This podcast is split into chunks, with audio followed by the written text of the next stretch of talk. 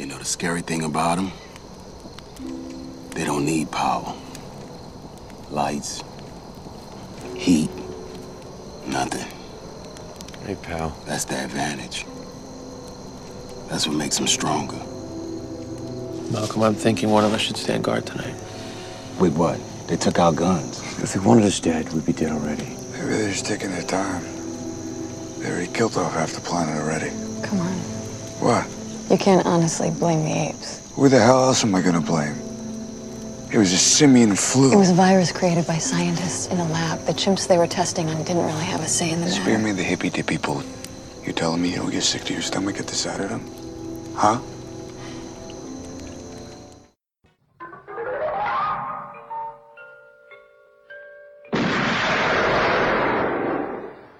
Do you expect me to talk?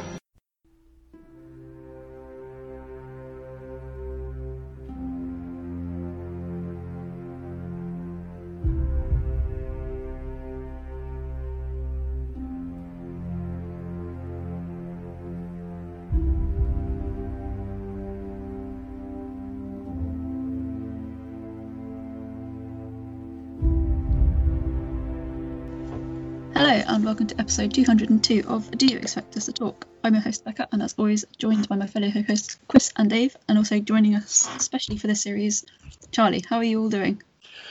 Uh, good evening, folks. All I do want to say is um, we're co-hosts, not host. well, you're, you're all my lovely hosts. you said ho-hosts. Co or not?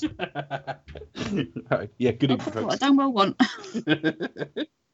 Yeah, sorry for the uh, for the delays. Uh, we're we're back in the swing of it now. No more monkey business. no, No more monkey. Well, I don't know. We might, no we might, we might have some monkey news. no more monkeying around. Yeah, um, we've just been unavailable over the Christmas period between us, different people, different times, different reasons. So we were a bit late with the um, Christmas commentary, and we're a bit late getting back to this. But we've no plans for any weeks off anytime soon. But we'll say we'll, we'll obviously do the Easter happen. one, maybe about summertime. The Easter one. Well, the people are still waiting for Chris and our summer review from last year. yes. I I can technically tell. we didn't Well, record summer, so- We're still we're still waiting for some movies, really. But How, how Yeah. many times did you mow your lawn, Dave? yeah. We have to Okay. go out and do maybe a summer streaming review. yeah, I think I think we yeah we could do that. I mean, we could do. Uh, I suppose we could just do a bit of bit of uh, of update. I mean, there is Wonder Woman and Tenet, I guess, as like two big ones. Yeah, um, the future of potential cinema, if if there is a future for cinema, you know. Gotta wonder. For the the, cinemas to return to afterwards. the chains were struggling anyway. I mean, Will they ever? Re- Well, yeah, no time to die. I mean, yeah, I mean, cinemas are fucked. I mean, if they come back, it's it's not going to be long at all before, um, because because all, all studios are making moves to start like heading towards streaming now, um, so they're just gonna screw uh, screw I over the main chains. If, um, I, I don't know if. Do you think cinemas might be these sort of um, plusher things with fewer screens where you treat yourself a few times a year? Yeah, it's gonna be you're gonna have. I think the end of the big multiplexes is is is coming. Um, Do you think we might head back to one and two screen cinemas? With yeah, like, I think I, I think what we'll see is more yeah, become more independent. specialised. yeah, we'll see more independent cinemas that show more independent films. Um, possibly, um, I don't know. Uh, yeah, uh, you know, and then then you might have like you know, so they can just play whatever they want really. So you know, Don't can play what all classics and things like do, so- that. I But- mean, I went I went one day in March last year and saw three films. The last of which was Leigh Whannell's The Original Man, uh, the original the Invisible Pardon? Man. Sorry, the original, The original man. Happy birthday, Leigh Whannell, whose birthday is on the day we're recording this, because I'm sure you're a big listener. That would be Um, yeah, um, I With watched that with Samuel L. Jackson and the Queen and the and Queen and Michael Aspel and the Force Ghost of Ronnie Corbett and Riddick Bowe. And, yeah. um, I went to see Tenet in August, I think, when everything was reopened. I was sat in there on my own, and then the numbers got worse, and I just thought I can't justify this and stopped going. And then I did. We were in one of the lower tiers, not tier one. They got rid of tier one, but I was able to go and see Wonder Woman 1984. Um, was it just before Christmas? Oh no, it was between Christmas and New Year, I think. One of the two. No, it was before Christmas. I saw it on about the 16th of December. And that's all I've seen. That's all I've seen since pandemic. And uh, to be fair, I can't complain because That was a of- rubbish film as well. uh, Wonder Woman 1984 is pretty poor. Um, the biggest shock about it is what a step down it is from the first one. Whatever you think of the first one, even if you thought the first one was average, it's I think it's fairly objectively worse. Um, so yeah, well, I went I went to see that. Chris and I had to chat about it. It's not a very good film, is it, Chris? Uh, I think I think more favor well more favorable, um, but I don't think it's like um, I don't think it's great. But then I don't think it's all that bad. I think I'm just I think it's just a bit confused, uh, if anything. But then again, it, I, I am going after like one viewing of it. Oh, me too. Um, so like I probably have to like sit down. You know, I'm not one for like jumping on and doubling down on hot takes no, at, at one viewing. Do you know what I mean? Like, I, I put it in my top ten of the year, but that was just because I hadn't seen very much. That, that literally was it. I, I think I said to you last time, if I saw a number, a num, a normal number of films to the same tip standard as a typical year, Mm. I don't think it would have been in the top forty. I think Um, I think the only good good, good things about it though is um, I think the cast are pretty uh, do a pretty good job. I think one one of the things that always struck me out is just how well cast she is as Wonder Yes. Woman. Uh, Yeah, that, and- that, and- that that that kept me like thinking that yeah no she's she's really good in it. I But, think because um, of the good because of the goodwill the Mandalorian has got, a lot of people have said, "Oh, uh, Pedro Pascal's Yeah. the only good thing in it," and I honestly think Pedro Pascal was the worst thing in it. I See, I don't think he's terrible, but I, I thought he was so cartoonish. well it's his Some character of though. that was hair and It- makeup, which wasn't his fault. his his character is so so like all over the place because at one minute you think hang on are you like e- are you evil and maniacal or are you just like um are you someone who's possessed by by the stone or are you kind of just lost your way or you, you do you know what i mean like uh, how am i supposed how am i supposed to feel about him changes from scene to scene and i just Yeah. kind of i can't get a handle about what exactly he's meant to be do you know what I mean? It, it, So, is, uh, is yeah. yeah. Is he someone who's we should be more sympathetic to, but it's just lost his way and just doesn't understand things, or I don't know. It's it seems to have like what seems to be all, all kinds of things that it doesn't quite. I was very gel. disappointed by it. I didn't come out hateful. I just came out thinking, Yeah. because I've heard people say, "Oh, worst DC film of the lot," and it's like, it's nowhere near. It isn't. Yeah. But it was a surprise after the first one. I was like, this is quite poor, and some of this is quite badly thought through. Mm. And the only reason they seem to have stuck it in 1984 is for two reasons. Firstly, to have him try on clothes, like um, Homer Simpson suggested to Mel Gibson, um, and also because Superman and that can't get involved because they're not there yet. They didn't lean into its time frame at all. But um, One of yeah, thing- at this what- what- it's going to be Bad Boys for Life for Best Picture. one of the one of the thoughts I did have about it is that it could be a potential avenue for for DC. 'cause you know they're like splitting up out of the uh, extended universe, so having like kind of their own multiple, the, kind of like their way of doing it. So it like, oh, we, we can have like, we can have like uh, the keeping league with the. Uh, what what's he called? Zack Snyder Justice League, and uh, but we still have our different Batman kind of thing, or do you know what I mean? Different kind of parts. that can kind of it might be like a way to sort of with how the plot is. I won't say anything more, but it could be a way of their way of doing like that kind of thing. But I don't know. definitely, definitely. Yeah. Okay. Yeah, because uh, it's not in our history now what happened in the events of 1984. But there you go. It wasn't that Yeah. good. But there you Yeah. go. And Tenet disappointed me as well. It was like a poor man's Inception. But there you go. It is what it is. Charlie, how are you? I'm okay. No thoughts on Wonder Woman 1984 because no I, one's I, seen I it. s- I haven't seen it. No, I saw one clip and it looked awful. So It really isn't. I'm not going to pay 15 quid for that. I recommend you do not. Um, Well, I was very Save mean, your money. I, That- I that's another admit, thing, I was though. Very lucky to see it because I, I saw it just before all the tiers got strict made stricter, and just before we went into lockdown. I just I went on a whim one day when most of the country wouldn't have, well at least half the country wouldn't have been able to. Yeah, I, I- I saw my chance to probably go to cinema for probably what might be the, like the last time ever.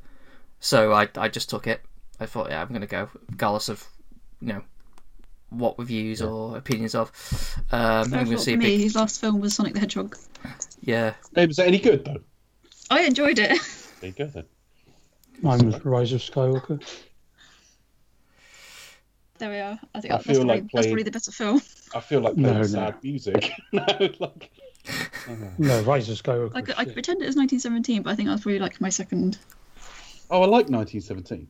That was, but I was Hmm. sat. This I remember. I think the cinema was quite busy, and I, I had no choice but to sit right at the front. Obviously, this is pre-COVID times. Yeah. Um, I'd Same sit right here. at the front, and I was like, "Oh, my neck!" Yeah, exactly the right? same experience. Yeah. The last time I went to the cinema, right? Because I've been twice since the pandemic started, and again, I, it, first world problems. I'm a, I appreciate a lot of people can't go, shielding, lot money, lots of different. Yeah, reasons. So likewise. I'm not complaining per se, but I went to see Tenet and it was empty, and that was fine. Happy with that. But I went to see Wonder Woman and it was busier than I would have liked, but again, okay. And I was a bit late anyway, so everyone was seated. But it was the whole mask thing, in that you're allowed to take the mask off if you're eating. Well, you can eat a piece of popcorn every 10 fucking minutes and just leave it off, and that's what people are doing. So no one around you is wearing one, you know, and I am. And No, like, it's, it's very odd, I isn't don't it? like So- this. I don't like this. That's that's a typical sort of sop to business that like, oh you oh they needed the concession, so we better let it go. Fuck safety. But there you go. Uh, Anyway, it just depends, doesn't it? Because I know there was um, like independent cinema at Regal that Dave and I both went to a few years ago, um, and they've obviously been kind of opening in fits and starts where they've been allowed to. Um, to be fair, they're they're quite a small capacity cinema, so there's you know there's one screen, very limited number of people. I think conversely they were Fordingbridge? quite good about it. I think they were saying basically, you know, if you if you don't have to, yeah, the uh, Fordham I've Bridge been one. there. I've- I've been there with you. Yeah, I'd say it was a few years ago now. Yeah. Um, but yeah, they're quite they've been quite strict on the whole kind of face covering thing, really, and said you know if you you must wear one basically. So Yeah, it's very tight for room in that place though. And if no, it is. That, yeah, that that'd be the one thing. Yeah. I don't know. A, a I've got to get there, and obviously, well, at the moment they're open. I wouldn't travel that far anyway, um, under the current you know circumstances. But I think because it's quite small and, and enclosed, um, you know, you, you can kind of sit people in a, in a checkerboard pattern anyway. So you've kind of the fact that it is already limited uh, probably does have benefits. But yeah, it's just it's one of those things, isn't it? It's, I, I really feel for like, oh, well, not obviously that multiplexes are all okay, but I just feel for anybody I don't know you know, in that- in that position. are okay though. No, they're, they're, they're fucked now. They're, Well, they're they're in a- absolutely fucked. Um, though, though, though, I think the only thing that's might possibly saving them is the the, the, the sixteen pound to, to rent. It's like, uh, no, thank you. I mean, It's all right if you've got a family, and even then, it's not always all right if you've but got. then a it's like, it, but then it's it's different. It's a different scenario. When you start at home, you just think sixteen quid. I think I'll just, I think, I think I'll just see what's on Netflix. Do you know what I mean? It's like it's, it's not it's an not the same. It's not a night out. It's not. yeah. No, that's it. It's, it's got So- some kind of. You have to get a lot of bang for your buck, really, don't you? I'd have to be banged for my buck to, be honest, to make that worthwhile. Um, yeah, I don't, I don't know. I mean, and, and obviously, when you go and see films, I know we normally try to pick something we think we'll like, but Wonder Woman 84 is a good example in that it's not a disaster. I've seen worse, but I think if I'd plonked down 16 quid on that, watched it on my own on my 50 some inch TV, I'd have gone, that was a bit of a waste of my money, really. Yeah. that's it. Uh, but there you It's, go. it's, I suppose it's, it's a bit different at home than it is, you know, if you pay sort of. But cinema prices around it can be a bit expensive, but then it's you know you've got the, the ambience and obviously you pay like food and that as well. But you know, cinema prices going up and up and up. If you're like me and, and don't have like a um a Cineworld card or like a you know um, Anything, yeah, anything any sort of loyalty option. card that they're doing. I was going to say there's an Odeon one, but there isn't one. Um, Limitless is what I was trying to say. Yeah. Um, yeah, you kind of have to. It has has to be worth your while, I think. Um, which which is a great shame. It shouldn't be like that at all. Um, but it should just be a special experience. But yeah, for me, I think it definitely they got to get it right at, at the price point as well. What's worrying for cinema for me is the number of people. Now, uh, I've learned many years ago that your social media feed is not always a reflection of society as a whole. Uh, but if my social media feeds are anything to go by, and particularly given a lot of my friends are cinema fans, the sheer number of people who aren't really missing cinema is marked that people are just like, oh, I don't care. It's like the Bond film. A lot, so many people are just, I'll stream it. I don't care. And there seems to be a relatively few of us that are like, no, cinema still means something to me. Yeah, I mean, Yeah, you I'm, got to see it on the big screen, haven't you? I'm kind of in between. I kind of see the both ends It's like I kind of see the writings on the wall, so I'm just kind of like, well, I guess I'm just gonna have to like it. But at the same time, I do have like, it's a shame. But then, having said that, I don't I don't see cinema being dead completely. There will be like small independent chains, um, and you which would probably iron iron things out later on. It might Yeah, take I a mean, while, but If you, if you look at other industries like HMV, which still I don't think has a long term future, Hmm. But HMV has restructured a couple of times, and certainly judging by HMVs I know, they moved to a different premises. They moved to something either a bit smaller or in a cheaper part of the town centre and things like that. And I could see some of the bigger chains surviving by cutting their cloth and actually moving out of these massive barns and into something a bit smaller. yeah. Possibly, I don't know. Maybe we're all wrong and they'll just survive. I mean, yeah, I mean, you could could be. I mean, you know, I think the only thing to look forward to is that if you am right and it gets more smaller, that will probably be more um, plush and more kind of A bit more thought going into it. yeah, there'll be more plush. It'll be feel like a lot more nicer experience than the you know the the, the standard one. You know, do you know what I mean? They'll be like a bit more like a few more everyman cinemas where Well, well we, we go are out, due you some, can- we are due more of that, or like something like an Alamo Drafthouse. Yeah, where you could like sit back and actually have food, food brought to you and things like that. You know, you got like a nice little side table as well and all that kind of stuff. It just like, feels a bit more of a nicer experience. Um, And some of the smaller cinemas I know are like that. I went to see a, a film further down in Cornwall a while back. Um, it was Darkest Hour, so it's about three years ago. Um, but we were That was sat a good on, film. we were sat on sofas with drinks and stuff. So, so there are ways around it. Um, but the next talking to DC, the next DC film due out, I believe, if you don't count Zack Snyder's, is um, the Batman, and that leads us directly into what we're covering tonight, Becca. Dear, dear, we went down that rabbit hole, didn't we? Tonight we are discussing. Dun, dun, dun, dun, dun, dun. Once I get my page, Dawn of the Planet of the Apes. Sorry, It's all right. Dun, dun, dun. I was too busy thinking, oh, what's going to happen about the cinema? I like the fact that you you effectively filled it with Muzak. Yeah, You were like, I can't find my notes. Best entertainment. Quick. yes. Apologies. Normal service will resume tonight. We are discussing Dawn of the Planet of the Apes, aka Dot Pruta, starring Gary Oldman, Keri Russell, Andy Serkis, Jason Clarke, Toby Kebbell, Cody Smith McPhee, with music by Michael J. Script by Rick Jaffa, Amanda Silver, Mark Bomback, others directed by Matt Reeves, and released in 2014. Yeah, um, Matt Reeves, I knew from two things when this came out. Uh, I knew him from Cloverfield, and I knew him from Let Me In. Uh, neither of which had wildly impressed me, but bo- both visually quite nice. The reason that Let Me In didn't wildly impress me is it was remaking. Well, it wasn't remaking; it was readapting the same book as Let the Right One In. I think that was a better film though. Yeah, it is, but uh, I think had let me had let the right one in not existed, let me in would have a much better reputation. I don't actually think it's a bad adaptation at all, and the It's writer probably more true to the book. and the writer of the book likes both adaptations. He said, "I don't really have a preference. I like them both. They're just different, you know, different takes on my work." Um, Cloverfield got hyped for months. It was one of those J.J. Abrams mystery box kind of marketing things, where what was it? And when you when you when you went to see it, it was kind of a reasonably generic monster film. Really, it was okay. Um, looked quite nice. There were a couple of nice visuals in it. It was the first time I saw. Uh, I'm just I I'm going to blank on the um, actors now. What's the actress called? Lizzy. I've forgotten her name. but a couple or something like that. yeah, yeah, yeah. But the the first time, Caplan, that's it. First time I saw her and a couple of others as well. Um, and of course, he's gone from sort of strength to strength with this. Um, I didn't have any strong feelings on Rupert Wyatt, the uh, director of the first one. So I think I went in pretty positive about this. I think we'd been left in a very good position with the with the previous one. Um, what's your memories of sort of going to see it, folks? Um, I actually missed it at the cinema, which really pissed me off. Um, I, uh, I've, I've never seen one of Matt Reeves' films before. I, I still haven't seen all of Cloverfield. I've seen bits of it, and um, I don't know. It, I just never got around to it. Um, but I was really excited just because of the last film and how good the last film was, and for whatever reason, I never got around to seeing it.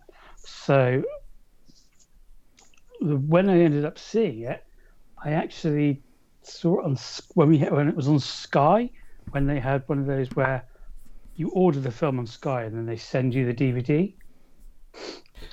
I Oh, right, yeah. I'd, I'd not thought about that in years. Yeah. Which Yeah, I was remember that now. which is a, a really good thing, but they only did it with DVD, not Blu-ray. Yeah. Um, because I did it with a couple of films. I think I, I did it with Interstellar as well. Right. So you And, pay um, to see it, and then they send you a physical copy as well. Yeah. Yeah, so really you're you're paying like Just 10, like- 15 quid at most. Yeah. Um, and then you get it in HD on your Skybox Yeah. to keep. But they also send you a physical copy as well. Yeah. Whereas now is everything. Yeah, you can Yeah. order it, but that's it. Yeah, yeah. Which is Uh, which is really nice, actually. Yeah. I mean, I Um, don't, I don't know how much buying things will go because obviously all the studios are now heading towards their own streaming options, and I don't know how much room there is for their all because HBO Max want to roll out worldwide now, Mm. which means we could end up with Warner Brothers effectively on our home TVs as well. Yeah, well, the, So- the, the thing is, I mean, I think most physical really now is catalog stuff. That's the focus. Do you mean people going and buying? I mean, this is just an example, but people going and buying like Lawrence of Arabia in the highest quality they can. Absolutely, yeah, yeah. I mean, that's that's really now um, into all all the stuff I've bought recently has has been older films. Um, yeah, and I know I'm thinking about it myself. the Criterion films from Criterion, stuff like that. Films from Eureka, films from Arrow. Eureka's Masters of Cinemas range is really good. Yeah, yeah, Um, and I've reviewed quite a few of those, and they, they always put quite a bit of effort into them. absolutely. Um, and I'm just reviewing. Sorry to cross promote my stuff, but I've just written a review of the um, UHD Oldboy release from Arrow, oh, cool. and it's it's stocked. It's just it's got like uh, four commentaries, about a dozen interviews, like you know, all that sort of stuff. And it's a two disc sp- edition as well. So the second disc has a Blu-ray, the three and a half hour um, video diary of making the film, and like a feature length documentary on it as well. Mm. Um, so I can see how it's becoming a bit of a prestige thing now, isn't it? Yeah, absolutely. Yeah. Um, so you saw it. You you saw it eventually. That's the main thing. What about you two? Did you see it when it came out? Yeah, I saw it a couple of times when it came out. Um, I, uh, yeah, I, I, I particularly remember it's it was a funny year though. It's a funny year when I started like you know uh, start well it was that same year where I left my job and then started moving to more care and take to work. So it's a bit of a, bit of a transition year this year. Um, but yeah, no, I remember seeing it a couple of times, and uh, I, I both both times I, I was really impressed by it. Um, That's the year you hung up your Gorilla Gram outfit and baby oil. yes, yes. yeah. I thought it don't get much better than this. I can't do anymore. Yeah, I'm sliding through doorways so nicely, but this is a career. Got to pay the bills. Um, So yeah, this was about 12 months before we started as a show. Actually, this was uh, Yeah. I don't know when its UK release was, but it was released widely in, in July in the United States, 2014.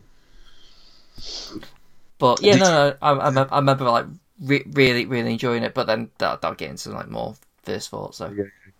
Becca, did you see it at the time? Excuse me. Um, what? Sorry about that.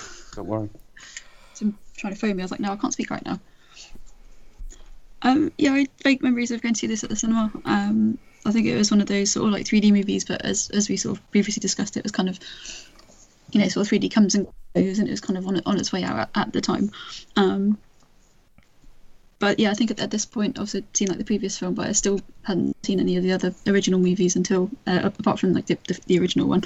Um, but yeah, being sort of blown away by this one pretty much. Um, I think I might have seen it like in 3D and in normal 2D, um, get an extra 20% light in. Um, and I think for me, this is probably one of the strongest films of, of the series, um, alongside some of the you know the original films as well, um, and of, of the of new trilogy as well. I think this is um, my most favourite so far. Um, but yeah, I just think it's. Um, I was looking at some of uh, some of the comments online, um, and it is you know it's kind of it's it's a it's a good action film it's a good sci-fi film it's just a, really good you know drama as well it's a, a strong story um told with strong characters and yes I really enjoyed this one it's probably for me is one of the high points um of 2014 2015 that kind of time I can't remember what I was doing at the time. that's a long time ago. Uh, working hard. Um, not making too many transitions, I don't think. Yeah, I can't think that far, far back at the moment, unfortunately. um, but yeah, for, for me, this is this is definitely a standout film.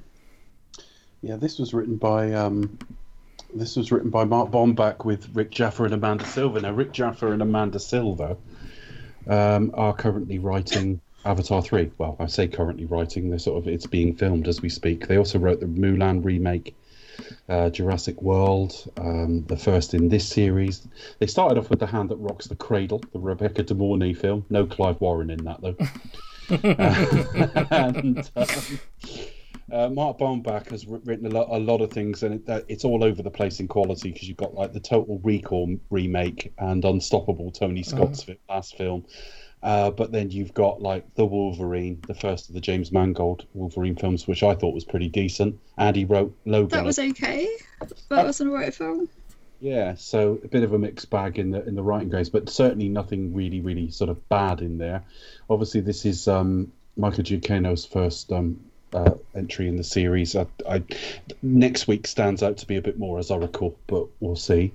Um, cinematographer Michael Seresin um, as well done a bit of everything. Right back to the one that stuck out to me when I looked was uh, Bugsy Malone, the 1970s. Those, yeah, they're quite stylish looking film though. Yeah, and he, he did. Obviously, it's 30s, 20s, 30s gangster setting and yeah. flinging cream pies everywhere. Oh, I just love that film. It's really good fun. uh, we, we, we, should do like an Alan Parker series. I think that would be good fun. Yeah, Alan Parker's not long there, but that would bring in the commitments as well, which is cool as, as monks Mississippi Burning and other things. Um, yeah, so I, I went in not knowing any of that really. Giacchino was a thing by then. I certainly knew him. Um, and Matt Reeves I knew from, from what I sort of said earlier, but had formed no strong opinion of him. My first thoughts on it when I when I came out were that I thought it was I, I didn't actually on first viewing enjoy it as much as the first film. Um, I loved the start of it, and we'll get into that in a minute. I thought it was a real epic setup for a film. Those sort of opening credits with the news articles and, you know, people like Cuomo talking and stuff like that. Um, but I seem to remember just thinking that one scene aside, it lacked any levity. And I've, we've often talked about this on the show that what do I mean by that? I, I, I, don't suddenly want a load of jokes in it. I don't need Roger Moore quips and stuff like that. I don't mean that at all but it just lacked. It was. I just found it all very dour. And, and no moments of fairly normal interaction between people. That might be considered completely appropriate given the state they're in. But I've just always argued life has levity. It's not about making it a comedy. It's not about that at all. But occasionally you say, in, even in the worst scenarios, you, you might say something quite light to someone, or someone says something to you and you momentarily smirk, even if you, you know maybe things aren't going that well. And I do feel that war is better on that regard, but it actually slightly overcompensated, and, and, we can get to that in the next episode. I thought it was a little bit too long. I, I, thought the first 75 minutes of the film I really, really enjoyed, and I enjoyed it more today than I did the last couple of times I watched it. I was genuinely having a wonderful, wonderful time with this film. Um, there are so many subtleties in it and so many things that they've thought about that the script feels like it's had several passes where you start adding layers. And I don't mean in plot, I mean in character work. And we'll get to that. You know, the people's relationships to each other and things like that are, are something they've thought about and what, what this world would be. Because frequently you get like a World War Z or a War of the Worlds where it's about keeping a family together. Well, in this in this scenario, that ship has sailed because there's a virus out there. Like most viruses in this world, there's a certain rump of people that are sort of immune to it, or it doesn't really affect in the same way. But families have been decimated by this, and, and how society moves on to the sort of the day after tomorrow, if you like, the day after sort of Armageddon is quite instructive. I like that it's got a bit of a although it's it's in the future, the Earth has gone backwards. A, a, slightly overrun city, you know, over nature slowly starting to reclaim it. I like, although some small complaint. The Golden Gate Bridge is still a bit too tidy and neat, but um, it I- liked all of that. Once it sort of uh, descended into oh, and, and some of the subtleties in the CG. The CG's made a, a, a step forward. A couple of minor exceptions, but very very minor. Um, once it sort of gets into the sort of final act, which really, as I recall, is something like the last 50 minutes of the film, I lost interest a little bit. Um, so I think it's a little bit too long, and I think that is a Matt Reeves thing. So we'll have to see how that comes out with the Batman, which I'm otherwise very excited about. But I enjoyed it on first viewing. I think it was my least favorite of the original three, judged by first viewing. Um, whether that's the case, we'll talk about in a couple. It's still the case. We'll talk about in a couple of weeks' time. But for everything I've just said, I'll, I'm going to be very positive about this. I think the, the feeling of being too long, because I kind of know what you mean. It's kind of it, it's up, gets up to the, the, the hour forty five point, doesn't it? And then you see and then you see Koba start attacking like the human base, Mhm. and you and, and the whole thing just feels like climax. This is this is like this is like the climax of the film. Um, and obviously that obviously it, it, it doesn't end there. It kind of stops for for a bit and then builds up to the actual like you know final fight, so to speak. So it, it, it I, I can understand why it probably feel long because you know you, you feel you sit there, you think you, you anticipate, oh, I'm getting ready to watch to, to sort of see the end of this now, and then it doesn't end. Well, I mean, the last thing from me is that I, I would say, and it did occur to me because I did a time check, up until Caesar is in the home he grew up in, and probably including that as well, it would be fighting it out for my favourite in the series.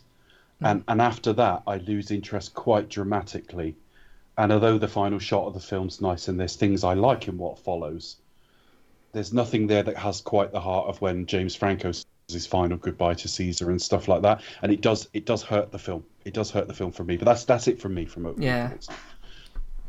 Yeah, I guess is like it's not um, beyond that point. Yeah, it, it, it, it's it's done everything it's going to do, and you kind of know what what's going to happen beyond this.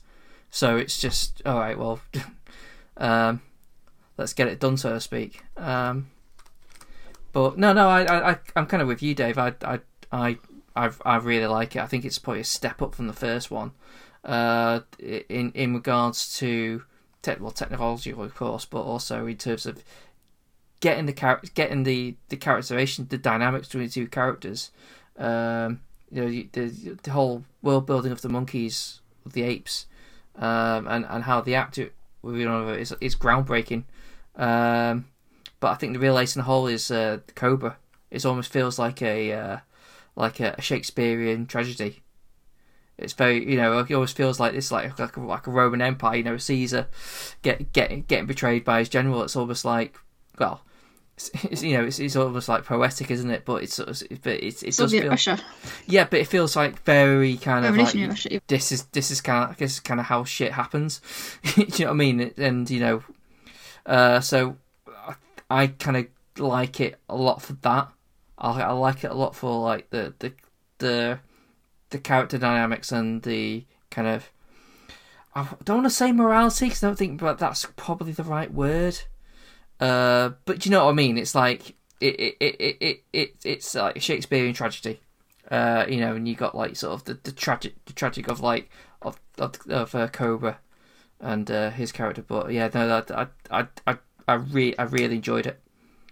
Yeah, no, I I really really like it. Um, I, I don't know where I where I'd rank it, um, even in the, the, the trilogy, um, but um, I guess because it didn't have to deal with the exposition or the setup, the setup that Rise had to deal with, then it could just like like like her Chris said, just do the world building um, and go from there. And I think that's where it gets so strong, is the, the conceptually building this world of apes.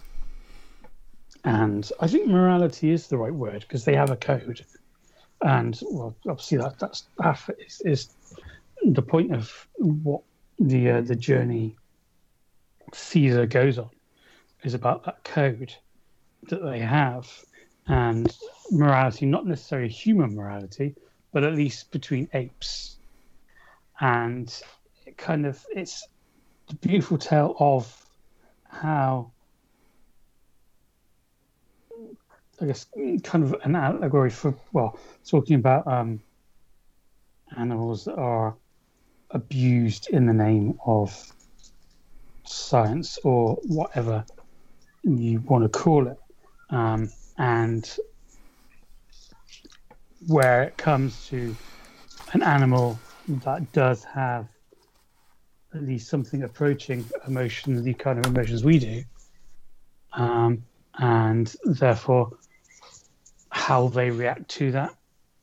And Koba's just un, his, I mean, obviously his facial scarring is again an allegory for how he is inside, and it's absolutely perfect in the way that he's just not ever able to to let go of that.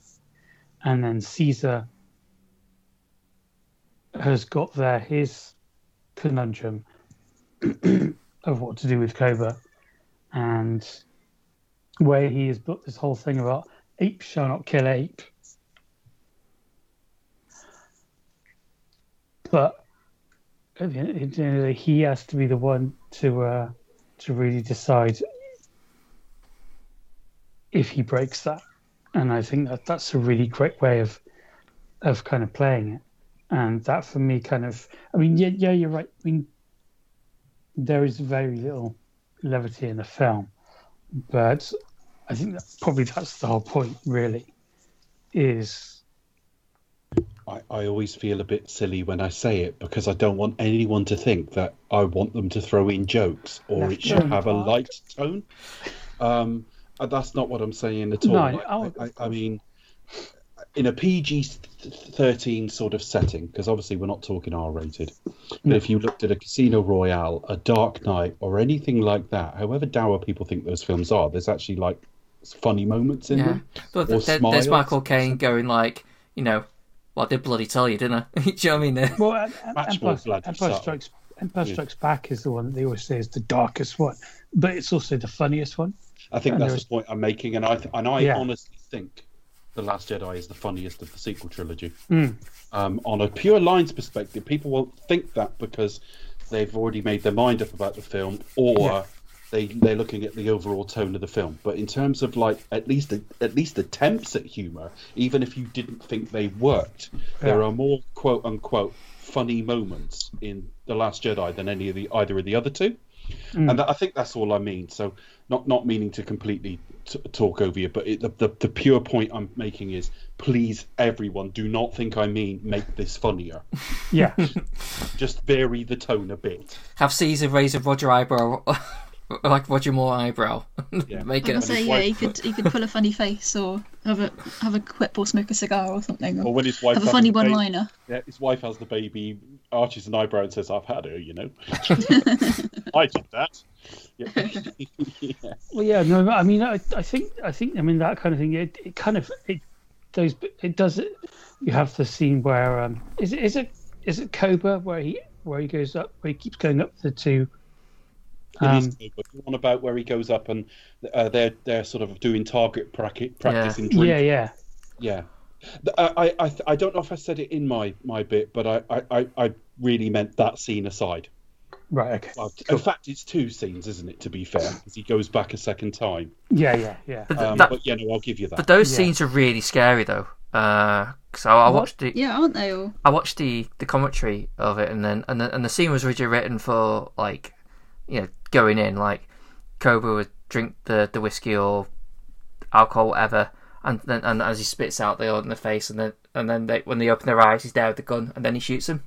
But like um, uh, Toby Yeah, Kebbell, that's scary. That's terrifying. he's all he, you know, he, he kind of like you know what's actually scare, scares you the most? It's like it's that guy in the pub who acts like he's your mate, and then turns on you on a dime He'll stab you in the back when so you so so so he decides to like sort of continue on like like yeah I'm buddying around with you and then he casually picks up the gun and just sort of you know do you know what I mean and, and dicks around And it, There are people in this world, to use the pub analogy, there are people in this world that if you were in the pub with them, they seem all right. They turn on a dime, Mm. and then you spend the rest of the time trying to pretend everything's all right and buying them more drinks and shit like Yeah. that. It's that Yeah, it's kind of clearly thing. Where not. I'm scared of you, but I'm I'm too scared to tell you I'm scared. Of yeah, you. it's that it's that kind of person, isn't it? You're trying to bring them "Fuck." around. yeah. I, th- I, think that's the great thing about those scenes, though, is is that they are initially funny, and you see he's, he's messing around, and you kind of laugh on the surface of things, but in the back of mind, you know what's going to happen anyway. But still, that still shocks you. Um, but I, I, I mean, I think overall is because it's such a gut wrenching um, kind of character battle between not only Koba and Caesar, but it's Caesar himself and who he is inside. Um, then I think I think that's the reason that maybe the, the, the levity is pulled back and there's just that tension there. And again, I think that probably makes it feel like it's it's maybe a bit long because it's trying to wind it up so much that when it does come to that final kind of confrontation, then you're properly kind of charged for uh, for what happens. Um, and then that ending as well is, is just amazing, and it, yeah, it ends on a really kind of low note. Um, but it, the detail in the faces is. I mean, we'll go we'll go through it. I mean, Oh, the, yeah, the, yeah, yeah. The very best detailed face is, is next week, but you can see The them learning and thinking, is and it, it's a leap forward. Yeah, big leap. Forward. Yeah, yeah, forward. Um, the the only exception is is um, very very minor, and I mean minor in that there was one shot tonight that I remember not looking great on the big screen, but looked fine at home, and there was one shot that didn't look. Per- I'm, I'm nitpicking. I'm just saying it didn't look perfect. It didn't Mm. look terrible, but there was one shot that didn't look perfect even at home, and I thought, yeah, I remember that didn't look great. And they both involved um, baby chip, baby chimps. yeah. So when, when Caesar's child is born and handed to his mother, that looked okay at home, but I remember it didn't in the big screen. And there's a bit when they're outside by the water and Keri Russell is like smiling and laughing at the baby, and the, that doesn't look very good. But everything else is just perfect. Becca, thoughts? Um, yes, I have many thoughts. Um, not all of them good. Uh, some of them a bit naughty. Um, no thoughts about this movie. Do you tell us? About the film, Becca. yeah. Sorry about this. I'm I'm appearing to be not very organised tonight, but this, I'm trying to do lots of different things at once, so I do apologise. Um, don't want to know what else you're doing. No, I'm trying to get everything done. I got time. Uh, okay. Yeah, no, I think for me, in terms of the the new trilogy, um, not that the other two films are, are going to be bad, um, but yeah, this is definitely sort of, you know, one, one of the, the high points in the series. Obviously, from as Chris mentioned, the technological background. Um, I think it kind of it looks um, it, it looks a bit better. Um, even though, like watching it again, obviously, haven't seen it like in, in 3D and normal 2D, um, and then kind of watching it again for this as well. Um, it's it's not one of those films like where this is going to sound really stupid, but if you watch a film that was like made in 3D, for example, then sometimes you can spot all the the points that were kind of that were meant to kind of show off the 3D. Didn't really kind of get that so much here in, in that respect. Obviously, I think because they were going for a more more polished look, even though this is you know the blockbuster type movie. Um, they kind of very much kind of played it down and tried to kind of make it look more subtle, um, rather than hit you over the head with it, for example. Um, but still, it you know, looks very stylish, very assured. Um, also in terms of like the color palette as well. Um, but I think characterization is definitely this film's strong point for sure. I mean, you mentioned already, you know, what, I'm already going to say is sort of relationship between Caesar and Koba, um, and I definitely agree with Chris as well that it's more, it is very much the kind of Shakespearean tragedy in terms of you know their their relationship, um, and you know there's a lot of parallels to be drawn with sort of you know sort of that typical Shakespearean tragedy, um, and also um, Stalin's Russia is what I meant to say earlier. Obviously, um, relationship between like Stalin and and, Trots- and uh, Trotsky, maybe I think I don't know. That's my history calling into question there. Um, Stalin okay, but obviously, obviously being um, oh yeah, yeah, definitely. um, and obviously being Well- um, nickname for Stalin, unfortunately. Or, I don't know if he. When I say uh, he had him killed with an ice pick, I don't know if he specified the method. I don't know if he did the contract and said, "Make sure it's an ice pick." But It wasn't- must be this. was- Tick this box. No, no, don't use that. Use this. yeah, yeah. It's, it's, it's one of those kind of. I don't know if it's it sort of almost transcends into like urban myth, for example, whether it was true or not. But this is how it happened. But um, of those sort of things like gory details that you have to learn about. That's pretty gross. Um, yeah, I think that that integral relationship um is very much you know the heart of this film. Um, and I think obviously Andy Serkis, you know, is brilliant in, in what he does, whether he's motion caption or um, providing a, a, a physical performance, like you know, being out, out of the mocap suit. Um, and yeah, but I think this film really does belong to Toby Kebbell. Definitely is who's the, the standout performance of this film. It kind of all belongs to him really, and he just he's really enigmatic and just you know really engaging. Um, and you sort of you love to hate him really. Um, but for somebody for a character who tries to keep his you know he's humans bad and he's very distrustful and he you know overthrows Caesar um, and, and kicks off the revolution. He's probably quite so you know he, he, he speaks he speaks the most um, and he's kind of more um, he has kind of more human traits if that makes sense. Like he's, he's kind of he's aligned he doesn't align himself more with the humans he tries to set himself apart from them. Um, I, I think I think the thing the the, the message says is like well you know like Caesar figures out that you know that they're not so different from the humans any anyway. Yeah. Because he, 'cause he has an idea that well we're not humans so we're going to do this differently. And then it turns out that he actually sees like the parallels between, Yeah, between yeah, there- there are many it- more it parallels actually addresses think, one of my so- problems with the original series that and it wasn't a major problem in that in a storytelling setting it worked okay but the ape does not kill ape.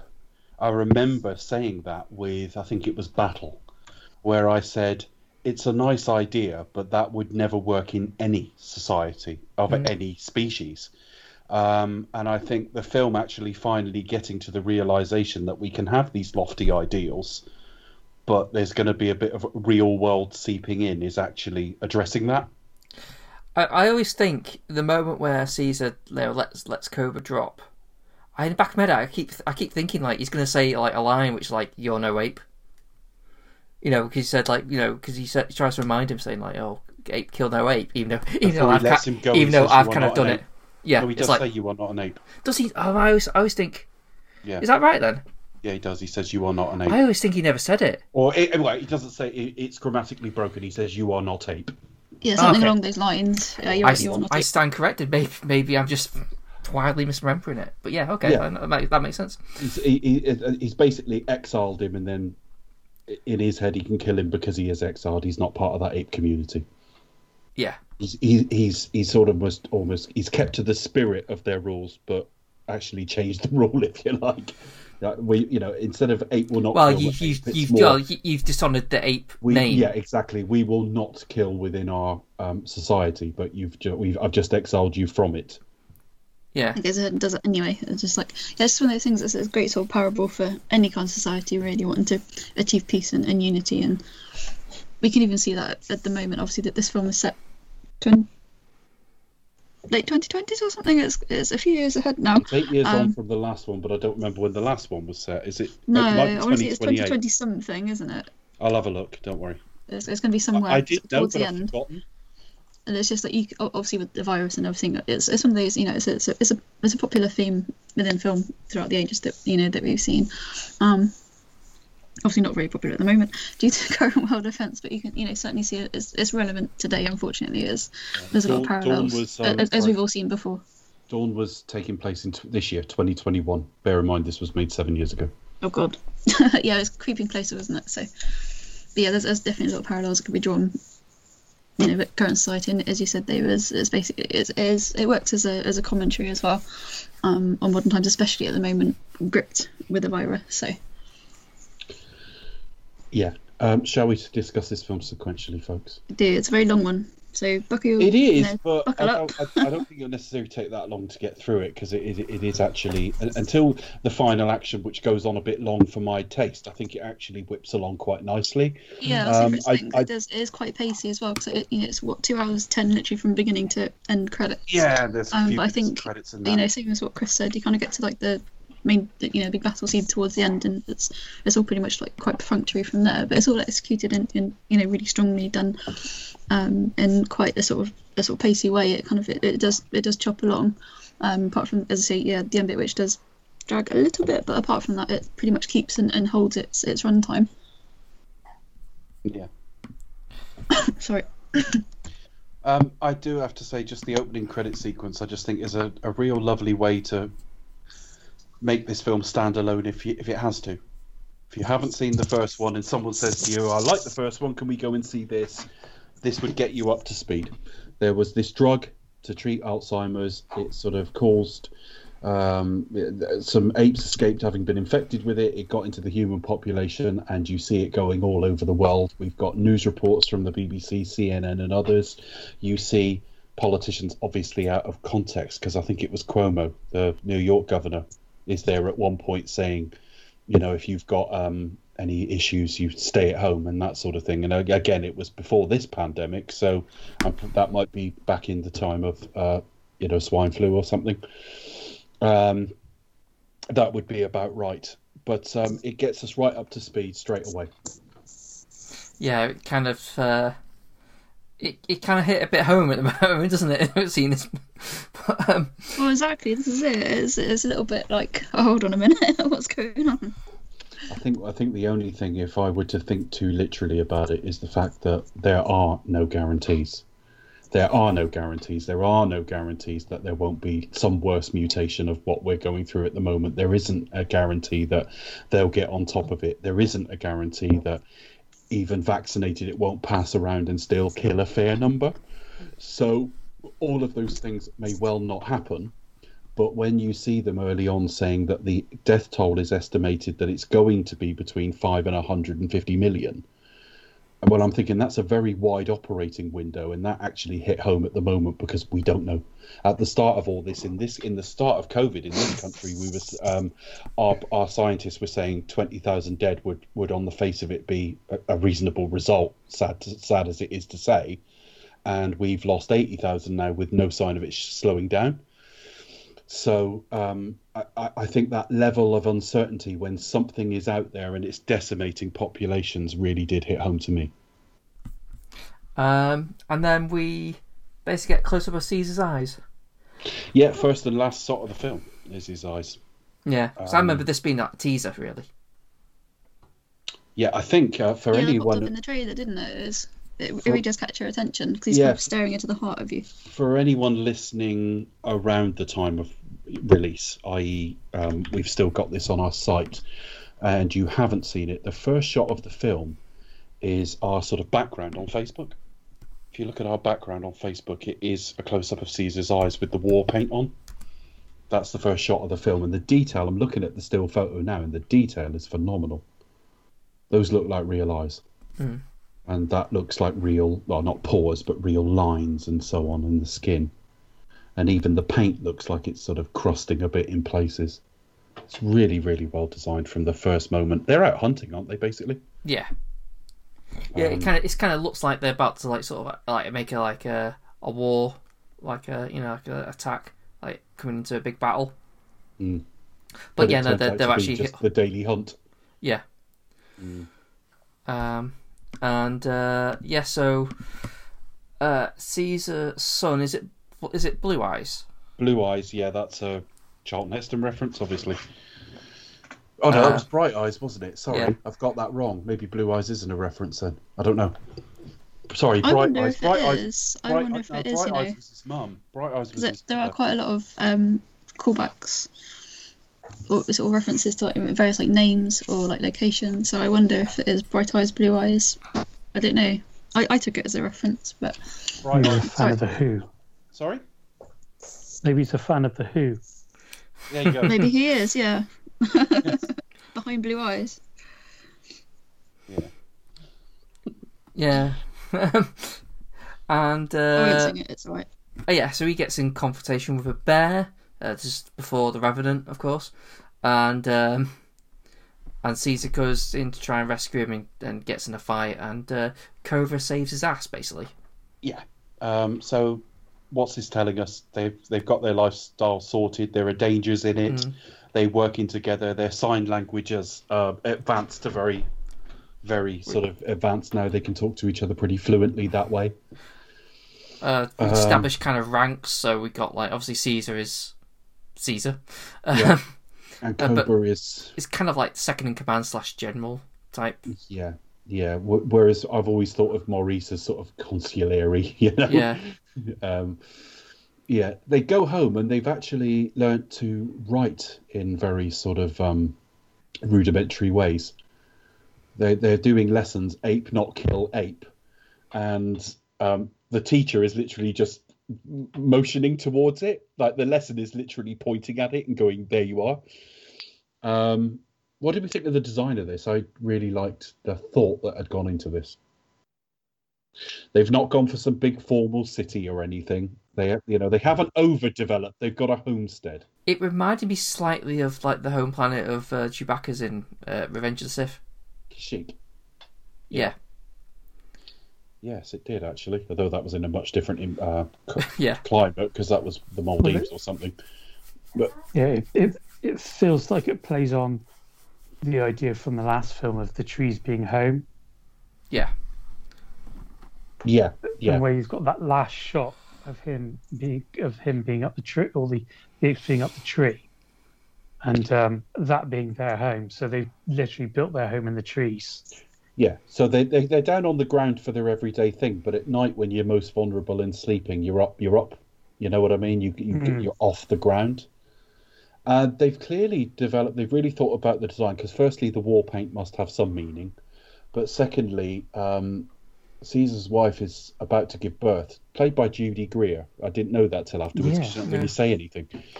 Uh, Judy Greer, for anyone uh, wondering, has been in everything. Judy Greer is one of these people that has just turned up in lots and lots of different things. Be it, you know, The Big Bang Theory. She turned up in a couple of episodes of, but she was also in. Um, oh, there was a, a George Clooney film called The Descendants. She was in. She was in Tomorrowland, also with George Clooney. She was in Jurassic World.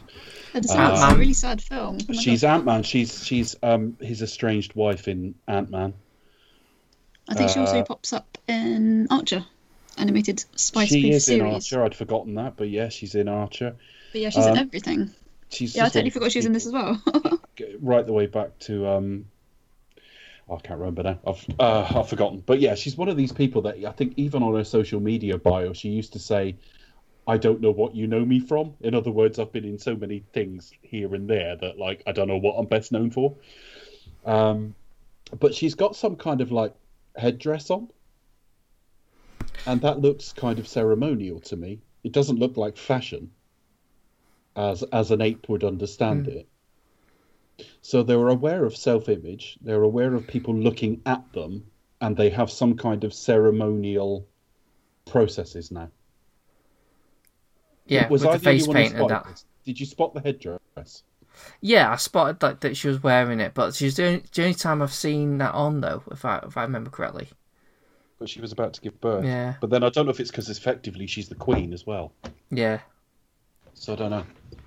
Um, I don't know, but it was just, it's just something I I thought found quite. but yeah, but they've but they've established like some sort of traditions as well because even That's what I e- mean. even when they're hunting, like they've got the face paint on, and they don't just flat out. They seem to kind of like scare the deer first, so it kind of like, makes it like a sport. Yeah. Do you know what I mean? So it's it's it, they they have a way of doing it. Yeah, and you know they're talking about. I know he, he has a sort of talk to Maurice, and they're talking about how long ago it's been that they've been living like this, and how they can barely remember humans. Maurice is saying, "I didn't know them as well as you, but um, or I didn't spend the same time around them." They they talk about they they love their families. They're very family oriented. Um, he's very quick to show his elder son his new child when he's born and that yeah, Caesar does still sometimes think of of the humans. Mm. Um, and then we cut to Blue Eyes with his friend, and I don't know the friend's name. Um, they're they're out in the woods when they they sort of happen a, across a human. Rocket, isn't it? I, is it Rocket or is it Rocket's child? Ash. Ash. Okay, I think that might be Rocket's child. Uh, they encounter a character called Carver, who is the sort of the cynical human of the group. Um, I recognised this guy, and I was struggling to see what from. And when I look at his filmography or his TVography, is probably a better word. He's been in loads and loads of things, including Fringe and Twenty Four and Law and Order and God knows what else. I don't know what he's best known for though. Maybe maybe Band of Brothers because I remember him in that. Was he in Band of Brothers? Was he? I Yeah, still yeah, never yeah. seen it. Yeah, a lot of TV. a hell of a lot of TV, but not just Yeah. not always turning up for one episode. You know, multiple appearances in quite a few things, such as the US adaptation of Prime Suspect and so on. Um, I, I was They expecting did. to happen. They did that. the Oh my god! Didn't realize, realize that was. Oz, Band of Brothers. Yeah, you're right. Um, but yeah, I, I was looking for the thing I know him from, and actually, there's nothing specific. He's been in quite a few things. Um, did have a couple of episodes of uh, Agents of Shield as well, and The Walking Dead. Okay, um, and he's been in a couple of different iterations of CSI. This this this is going to be the sort of well, he's there, is no equivalent to to Koba, but he's the uh, he's the one that is sort of disgusted by apes because apes have effectively killed humans with their plague. And I think the thing the thing I would like to just point out here before I shut up for a minute is when he encounters the two apes, they're both scared of each other, really. Yeah. That, that's the same with a lot of sides on, on any different argument that you demonize the other side, but it turns out they're just as they're, they're just as clueless or scared of you as you are of them. Yeah, it's it's it's kind of because basically this is like the humans are in the same situation as them. They've not seen apes for years either, so they're like wandering around, like sort of, is it safe? What's going on? And then all of a sudden he bumps into like a couple of apes. He's like, oh shit, they're they're probably a threat. I don't know what to do. And he shoot and he basically shoots one of them. Or, or, or wounds one of them anyway. Doesn't, Yeah, I well, don't- yeah, but he wounds um, Bright Eyes, doesn't he? No, it's, it's the other one. He wounds Ash, does he? Yeah. Oh, Bright- yeah, because the damage on Bright Eyes is caused, caused by the bear. Sorry, Yeah. yes. He stays scarred after that. Um, and then the rest of the humans turn up. Uh, I struggle to remember their names without looking most of the time. But um, it's I do remember the lead guy, Jason Clarke. Um, now, Jason Clarke's one of those actors. He plays a character called Malcolm here. Jason Clarke's always a character I've, I've uh, an actor I found very very bland, not not dislikable per se, but bland. But he actually suits this pretty well. Uh, and his wife is Keri Russell, uh, Yeah. playing a character called Ellie. And then they've got a son called Alexander, who's Kodi Smit-McPhee, who was in Let Me In. So he worked with, um, he played the, he played the sort of young boy in Let Me In, and that, that's what I knew him best for. But he's also a Nightcrawler in the last couple of X Men films, under several layers of makeup. I would say I'm probably best known from the X-Men movies and, and Let Me In as well. So, Yeah. I, I find him, I, I kind of, a bit here, he's a bit, I don't know. Um, He always looks to me like he should be advertising Dr Pepper. You know those trendy, Dr Pepper. cool. Well, yeah, but you know those Dr Pepper ad- adverts where you get like a slightly awkward guy, and it's what's Uh, yeah, the worst he, that he's, could he's very happen, much like everything awkward teenager, isn't he? He's Yeah, very he's like much that. that. kind of character. But I, I kind of feel like he doesn't really get a chance. I mean, he, he you know gives a very good performance, but I kind of feel he doesn't stand out very much, unfortunately. Um, but I, I enjoy him in, in his, you know, there's, there's other films that he was in. He's got- he's- he's- he, he develops a nice rapport with Maurice. He does, yeah. I mean, he doesn't give a bad performance, and he, No. he does engage on screen, but I kind of feel like he doesn't really get a chance to shine, Well, unfortunately. They end up they end up being forced to run by Caesar. Caesar's like, "Get out of here," um, Mm. and that's it, really. Yeah, they, then- they, yeah. did, um, the first time that I actually heard him talk as well. Uh, it's a no. It, it's a go, isn't it? Not Yeah. no, sorry, but it rhymes with no, I suppose. So it's a similar effect. The way they shot it, from my perspective, is you had the humans on a path, and all the apes around them are up above them on like a, the side of a hill, Mm. and densely surrounded by trees as well. So they're very, very intimidating to the humans. because they come in fast as well. They're like, Yeah. um, yeah, no, no, it's it, it- it's it's really well shot, and um, and obviously, uh, Malcolm, he kind of goes, yeah, let's just put our guns down and just, yeah, let's, Let's just, get out of here. yeah, He's the right sort of slightly passive character for this because he's always struck me as quite an intelligent man, and he's very good at sort of he's certainly not an alpha in that way, which makes his actions at the end of the film stand out more. But it, it's also the type of personality that would survive in this environment. But, You know, it, it's pointless looking for confrontation where you don't need to. And he isn't uh, a president that's like in challenging for the screen. You know, this is Caesar's story, is he? So story, isn't it? So um, you know, if you wouldn't you wouldn't have like a, a big movie star doing this. Uh, you, you want someone who is just more of a character actor who just kind of blends in. Yeah, you don't cra- you don't cast Tom Cruise here, do you? Yeah. But yeah, um, Okay. Um, then what? So they're Malcolm and they all go back to San Francisco, which is kind of an Yeah. now. They, yeah, they go back uh, to Gary Oldman, and this is where we established like home base is pretty much the same thing. It's like it's like oh we've not we've not heard from the humans. Oh, sorry, we've not heard from, from the apes. Didn't realize didn't realize they're still there. Or what they can talk now. Oh Jesus Christ! You know, do you think they're a threat? And then like trying not to panic, but kind of weighing out the options, weighing out the possibilities. Like, well, are, are are they going to attack us or Do we preemptively attack? Which is Yeah. exactly the sort of Koba argument. Um, yeah? It was weird. It was weird seeing Gary Oldman in a, in kind of. I guess at this point he was still. I mean, he, obviously he'd done the Dark Knight, but that kind of because of the kind of how the Dark Knight was presented in this, I was Chris Nolan. It's all kind of highfalutin tone. Then it, it Gary Oldman in, in a Planet of the Apes film just just felt really in, kind of intriguing that he'd be in something like this. I think he's a little bit wasted. Oh yeah, yeah. He's Um, very one note. I just think that there's not an awful lot of him. Um, it might be, it might be, and I, I don't know without looking, but it might have been he was a fan of the films growing up, knew Matt Reeves, or you know, and said, "Can I have a role or something?" I, I don't know. Um, this role is almost not worthy of of Gary Oldman, but he does his best with it. Um, and as one note as he is, he's not painfully one note. He's he is trying to calm everyone down. They're all panicking, and they- of course they've been in contact with apes now. And he's like, "We're immune, otherwise we wouldn't be here." Yeah. So Uh, you know, complete disarray. And the other thing is they can't contact any other survivors outside of this town, so they don't know who's available. They don't know. They- They can't start to rebuild anything. They're in a failing, falling apart city with no, with you know, dwindling resources and failing technology. hmm Um, And and that's what the thing that they're trying to get power, aren't they? So that's what they. that's all they looking- want. They want they want to uh, power um, like a communications mast or something. Yeah. Or is it just electricity? I, I can't remember now. I, well, I think it'll cover all ends, wasn't it? Because they, they, Like hydroelectric or something.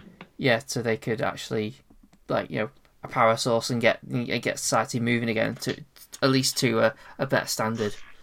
Yeah. Um, Yeah.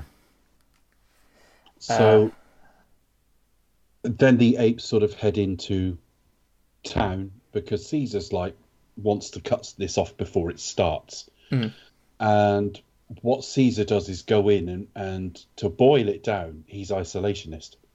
He points at the hills and said, Ape home. He points to where they are and says, Human home. Apes do not want war, but we mm-hmm. will fight. Yeah. And they give them the bags back and said, Don't come back. And that's all they want. So you've got Koba who wants to just preemptively intervene, and you've got Caesar who's like, Stay here and we've got no problems. Yeah. Also, being bear in mind they they all show up in full force as well. Just to let you know, like this ain't There's just a di- few. There's a display of. Tra- I mean, they turn up in the war paint as well. Yeah. So they turn up as a display of strength. Yeah. And they, they power into the town quite quickly. So yeah, so it's kind of like swift, like yeah, we're here, stay here. Um, and I don't know in what order we get things now, but before they go anywhere, we find out Malcolm and Ellie's situation. Mhm. And I just wanted to quickly reflect on that. That this is the sort of thing that comes out in a third or fourth draft, I'm guessing. Because, like I say, you have these sort of post apocalyptic things where a family's trying to reunite or a family's trying to stay safe. What we have is a blended family here. And I don't mean in the normal second and third marriages way. Uh, Malcolm's wife has died. Ellie's husband has died. Um, Ellie's child has died. And you're left with Malcolm's son and Ellie has now become effectively its second wife. They've rebuilt what they can of a family unit after Mm. great pain and suffering. And I like the fact that they did that. And what I found interesting, just skipping forward later in the film, is Alexander says to Ellie, You had a daughter. What was she called? And she says, Sarah. And I'm thinking, we don't know how long ago, but assuming the worst of the plague was very early in all of this, it's probably nine or ten years since their respective sort of family members died. There's a good chance Ellie and Malcolm, they're certain they're married. They've been together a fair while. Whether that's some kind of impromptu marriage or non-official one, we don't know. But they've her stepson didn't even know she'd lost a daughter. And that to me speaks volumes about the pain they've all been through. It's like asking a prisoner of war about their experiences. They're not Mm. necessarily going to want to. And so you learn not to ask. Yeah. And I found that interesting that they went that far to think of that stuff. yeah, it's all really good stuff, stuff isn't it? Um, so, where do you go from there? So, but yeah, basically Malcolm decides, right? Well, we establish, you know, we haven't got the the human base hasn't got like long left because we need power. We're struggling. Um, now the power source is in the apes camp, so we're kind of fucked now. So Malcolm decides, right? Well, I might as well walk in on my own and try and at, at, at least try and persuade him because And, and the, Or negotiate toll something. Will, the death toll will be light. If I make it clear that he doesn't say this, but the, the implication is if he goes by himself, I'm risking myself. yeah Yeah. um But his family want to go with him. uh So but yeah but he, wife and daughter, Yeah. uh, wife and son as well. yeah but he they, they stand by while he goes goes in alone doesn't doesn't he ultimately Yes. and um yeah he, he turns out to be absolutely surrounded and he's brought to Caesar and he, yeah he basically negotiated the deal so he said look please we you know we we just want let us work on on, on this small team you know that's all we want is that that's it you know Yeah. I think they were very lucky. Well, not lucky because it was written deliberately in hmm. the script. But in, in, if this was real, they were somewhat lucky uh, that Caesar's wife was sick, because the determinant seems to be Ellie, who's a nurse Mm. helping her, and that builds a little bit of trust. yeah Uh, And- but yeah, see, sees a, sees an opportunity here to kind of like, right, well, we can probably build some sort of coexistence, the other thing, that other occurred than like the inevitable, we're going to up fighting each other. All right, you got to work. We're not suddenly friends, but we'll help you a bit.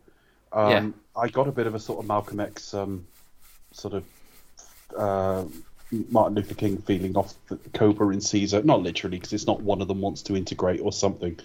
But Koba comes very, very close to calling Caesar the equivalent of an Uncle Tom. He's the sort of Malcolm Yeah. X in this scenario. It's like w- w- they're not our friends.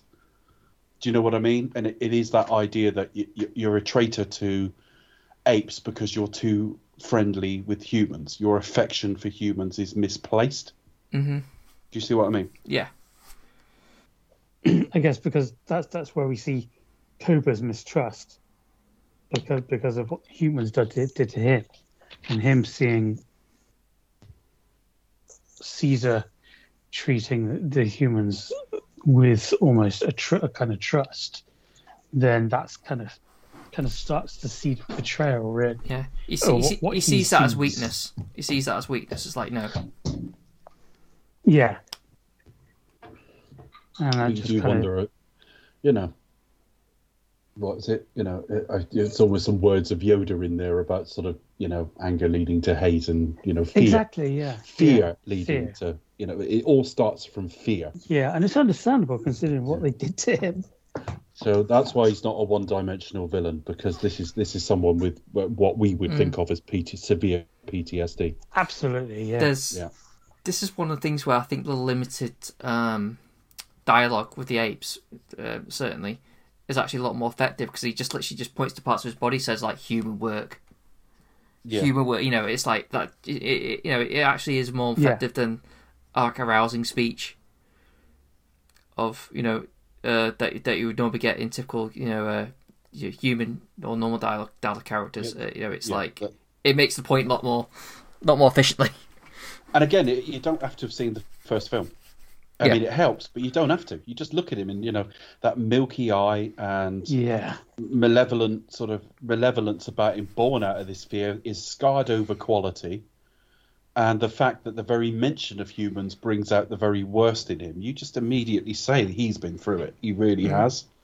Yeah, Um, so what do we? I suppose we then go. Oh yeah, uh, Ellie helps uh, Caesar's wife, who's obviously got. I think I'm presuming some sort of post-birth infection yeah, because she. I think she says she's got antibiotics and stuff. Um, she's a nurse, not a doctor. Again, and it's a small little wrinkle, but it is. They're making do with what they have. She, you know, she wasn't head of like gynecology in a previous life or anything. She's a nurse. no, She is a tr- she's a trained medic, but we're going with what we've got, and we're not suggesting she's a doctor. but then then like for for even for the humans now, she would probably be be up there. That's what I'm saying. Yeah. So It- she'd be like, oh, well, I kind of. I kind of know what you know, infection. I know I spot infection. Okay, yeah, fine. If you can't get a cons- if you can't get a consultant, you get a junior doctor. If you can't get a junior doctor, you get a nurse. If you can't get a nurse, you get like a healthcare assistant, and hmm. so on. You know, and it and it is and it's not to knock nursing at all. By the way, one of our numbers on this show is a nurse, but it, it's the fact that we're just making the point that they could easily have had a doctor in the camp, and they went with a nurse, not to knock nursing, but to point out that you use what you've got and and in you know in, in the land of the blind you know she's um Mm. she's she's actually uh the best trained they can they can get Yeah. Um. But um, yeah, at, at the same time as i think the point it's worth making is at the same time they're sent off to do the work gary oldman's character is preparing for possible attacks and a possible attack if he needs to either Yes. Launching one or defending one so he's got like effectively sort of training camps going on down by the water where they're all sort of doing target practice and Mm. everything else uh, while Koba decides, right, well, I'm gonna have a little look see at the human base then, and then Yeah, and it's the worst thing they could have done because they goes down there and they're like practicing their shooting.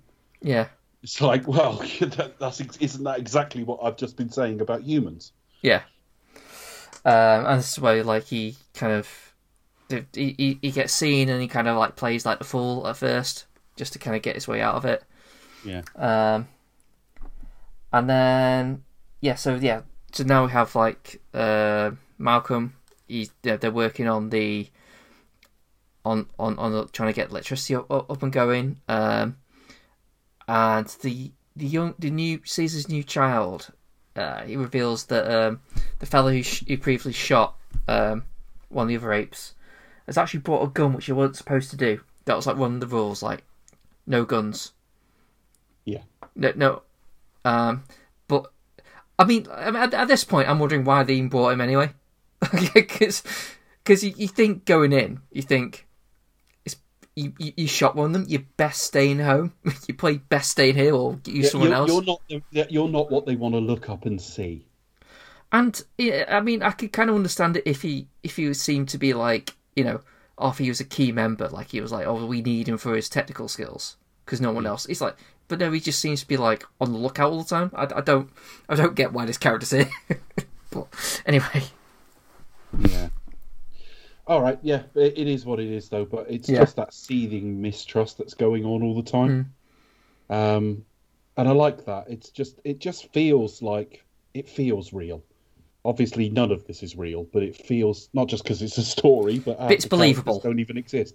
But it's totally how you could see it going. yeah, And no one's a cartoon character. I mean, Gary Oldman is somewhat close, but not really. He's not a cartoon villain. He's not like I, I think of like Colonel Quaritch in like Avatar or something. He's not that. I think the only thing with Gary, the Gary Oldman character is that they- they've never really got a proper handle on what he is He you know, doesn't have a lot of screen time. yeah, he doesn't. Speaking of Gary Oldman, as, sorry to interrupt, I just think it's a bit, uh, you know, he's a brilliant actor. He can pull off a, a diverse range of roles. What is he doing in this film? He seems Well, to be in a that's different that's film why I'm wondering: else. was he just a fan of the series and just said, "Put me in anywhere"? So, uh, gets a job. I mean, you know, he's, he's kind of a bit underserved here, but it's like it could be done by somebody else. 'cause he- Well, he, he's really the, he's the Koba of the humans.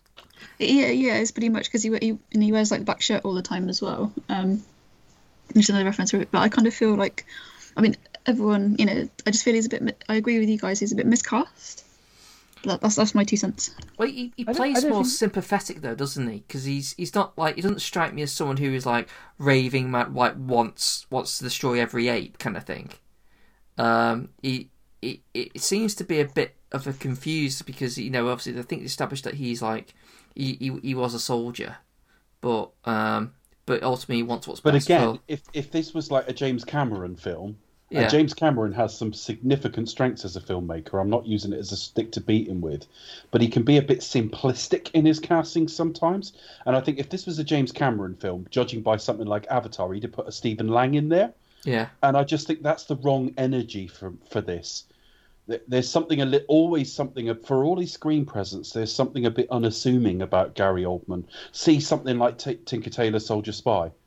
He he can play very unassuming, but you, there's something going on behind the eyes as well. So he can. Oh yeah, I- I wasn't saying that he doesn't do that here, definitely, but I just kind of feel like I I think what I'm trying to say, Becca, is I, it, I don't think he's miscast. I think his casting baffles me a little bit because there's not enough there for an actor of his stature. No, Yeah, I think that's kind of what I'm getting a little bit at as well. I mean, it's you know he's you know he gives a sort of good performance, but I kind of feel like then there's not enough kind of like meat. It's not a meaty enough role yet that we've seen. Um, but I mean, you know, he, he still kind of does a good job. But I'm like, are you in a different film? But anyway, that's just my. Well, he, he's there to start a war. Well, exactly. I kind of feel like they. It, he's feel so to me, he just feels a bit underused. Like he doesn't. I mean, it obviously gives a very subtle performance, as, as we know he's very capable of giving.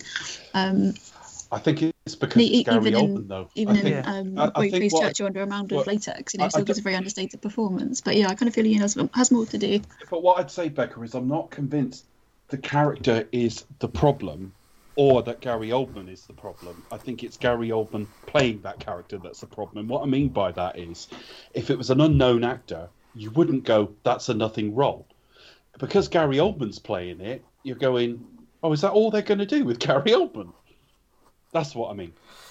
Yeah, that's what I Yeah. kind of I, that's what I sort of mean when he's miscast, but he, he's not miscast in the traditional sense, if you know what I mean. It's like Yeah, they- yeah, they- yeah. because it's him, they could have given him more to do. But yeah, I, I appreciate you know he does, you know, he does give a good performance, but he kind of for me he just seems to be in a different film. I do get what his role is and, and what he does, and he does give it very he, he does underplay it. Um, and you know he can do very deadpan roles as, as you rightly mentioned in Tinker Tailor, um, and he also gets very over the top roles like he did in that sci-fi film he was in with Bruce Willis. Well, um, that's That. Immortal Beloved, lots um, different things. yeah, so that Yeah. kind of you know he he's obviously he has massive ranges as, as Sid we and know. Nancy. Oh yeah, definitely. Um, and, even in Dark Star, you know, when he he disappears underneath a, a mound of latex to, to play Churchill, and that's you know kind of very obviously a little bit of his original accent does kind of slip out, but that's kind of very nuanced and very understated, definitely. But I just kind of feel like. Yeah, they, they could have maybe cast somebody else, but anyway, yeah, that's my sorry to I think, it like that. have, I think he's perfectly good, but it, it's almost distracting. It's almost like I keep waiting to see more of him, and that wouldn't. have- If you'd have cast someone with the exact same skill set and almost the exact same look, but I didn't know who it was, I wouldn't have a problem. But yeah, it is what it is. We're getting to the point where um, Caesar goes at Koba, aren't we? They're, they're working on the generator. Koba goes back and says that there's these weapons and attacks. I think he attacks Malcolm's son, doesn't he? Um, and he, it's where he starts basically calling Caesar an Uncle Tom. He starts saying, "You, you, you love the humans more than apes." Yeah, so so he's like he's come back trying to warn about the guns, but then comes back and sees that the humans are here, and he's yeah, they basically have a bit of a fight, um, and it it's where like Koba gets a bit more dismissive because Caesar wins the fight, and and he, and, and there's been a thing where like he puts his hand out and they kind of like almost Supplication. Yeah. Well, so- this comes back later when when he's told he's got to go after Koba, and he's saying they will turn back to you. He said, but not if I'm weak. He, he's still aware that there's like the, the sort of law of the jungle. Mm. You, you can't go in and like convince them with words. He still has to basically show he's mixing my metaphors here, top dog, Yeah. and and he still has to be able to do that physically. But he does kick the shit out of Koba here, and Koba just kind of ev- eventually just offers his hand. Yeah. Um, but he, but as this time round, he he kind of like dismisses it a little bit. He kind of like he's eager to get to walk away, or is a bit like flippant. Um, and it's from then he starts like sort of taking his um, son aside, sees his son aside, and starts saying, "Oh, I'm uh, I'm I'm concerned for for Caesar. I'm afraid that um, you know, the the humans are going to trick him." and he doesn't he's not going to see it coming He's, it's almost like setting the scene he's like he's like he's he, he's setting what's going to come Yeah, and there's a little bit of mirroring in this because obviously they go back to celebrate after sort of getting this thing working, which I quite like. That's just a nice scene. Um, but you've got Malcolm looking at an iPad and reminiscing, and we get that with Caesar a bit later on, reminiscing and seeing sort of old, old sort of pictures and stuff like that. Um, but I think we're we're heading towards the final act now. We're not there yet, but we're about to get the events that cause this because we've now got a pissed off Koba, um, and we've got sort of him ready to attack, and we've got Dreyfus ready to attack, and of course it's all going to get out of control in a minute. yeah so yeah so, so Koba comes back to um to the two guys who the practicing, practicing yeah they're not, they're not moved since then they're still the same They've- They've been sat there for forty-eight hours so far. yeah. and um, yeah, he, he, comes back and, and does this whole like you know, oh I'm a, I'm a funny uh, ape routine, and then yeah, kills him and takes one of the guns and one of the caps. Um, and yeah, so it's it's it's it's not long basically. We we they come back and they're all celebrating the with the power. The power comes back on. Um, Gary Oldman uh, has has has a scene where he looks at an iPad and looks at old photos of his of his family. Gets a bit and gets misty eyed, uh, which is actually um, their real family. Actually, that's that. You look at the picture of his two actual sons. Oh yeah, Uh, Dreyfus. Sorry, I think I said Malcolm. Yes, you're absolutely right. Yes, it was Dreyfus. Yes, and that's Uh, his real family, is it? yeah. Yeah, start. He's, he, you know, I think um, he he, he brought them into like, well, I'll use, I'll use these like to act with. And he goes like, well, I might as well just use them in the film. So they did. Yeah. Are. Um. So yeah, and and while like kind of there's there's celebration going on, uh, Koba kind of sneakily shoots Caesar. Yeah. Um, and but he, he immediately plays on it. They don't waste any time here. He's immediately showing the gun to all the other rapes and saying this Yeah. is what a human does. Yeah. He's straight on with it. It doesn't Koba kill um, uh, Carver or whatever he's called as well. He's in the car, isn't he? oh yeah, Koba. I forgot about that. That's quite brutal. That's like something out of a horror film. Mm. Because we see him, it's a bit like I don't know. It's a bit like when you see lightning in one of these films and you see a shadow at the window. It's that kind of thing. Yeah, it's almost like a slasher kind of. It's yeah, very slasher. Where do we go Yeah, I from got a sort of very horror movies vibe off that particular scene. Yeah, it's yeah, kind of very tense, and I just thought, oh, it was, yeah, I was, kind of got that vibe. and then I think we're straight into Koba sort of charging into the humans area Yeah. and taking them in, putting them in cages. Yes, this is full on Human like rule, no battle. So this this way it starts to feel a bit no like a bit of a climax really because he, he goes full on battle, um, uh, very violent, very brutal. Um, uh, Blue Eyes has a bit of a kind of moment where he's we, we he's on board. He's he's on board for the fight, but then when he sees the reality of it, he's a bit. But he's uh, been manipulated all the way through because Koba's talked to him a little bit like um, it's a bit of a worm tongue type Yeah. sort of effect where he's talking to him and sort of I'm just worried about Caesar. You know, he's Mm. being blinded by his love. I care about him, and of course his son is like, yeah, we need to help him. You know, that's the kind Mm. of tone of it. Um, Um, yeah, but he sees the reality of like of the brutal of the fight. It's like, oh, this is this is horrible. Um, and And uh, we're getting to the point where the film starts losing me because at this point, Malcolm and his family find uh, Caesar and sort of start driving, and it, they Mm. drive him to his old family home where he lived with James Franco, whatever that character was Yeah. called, Will.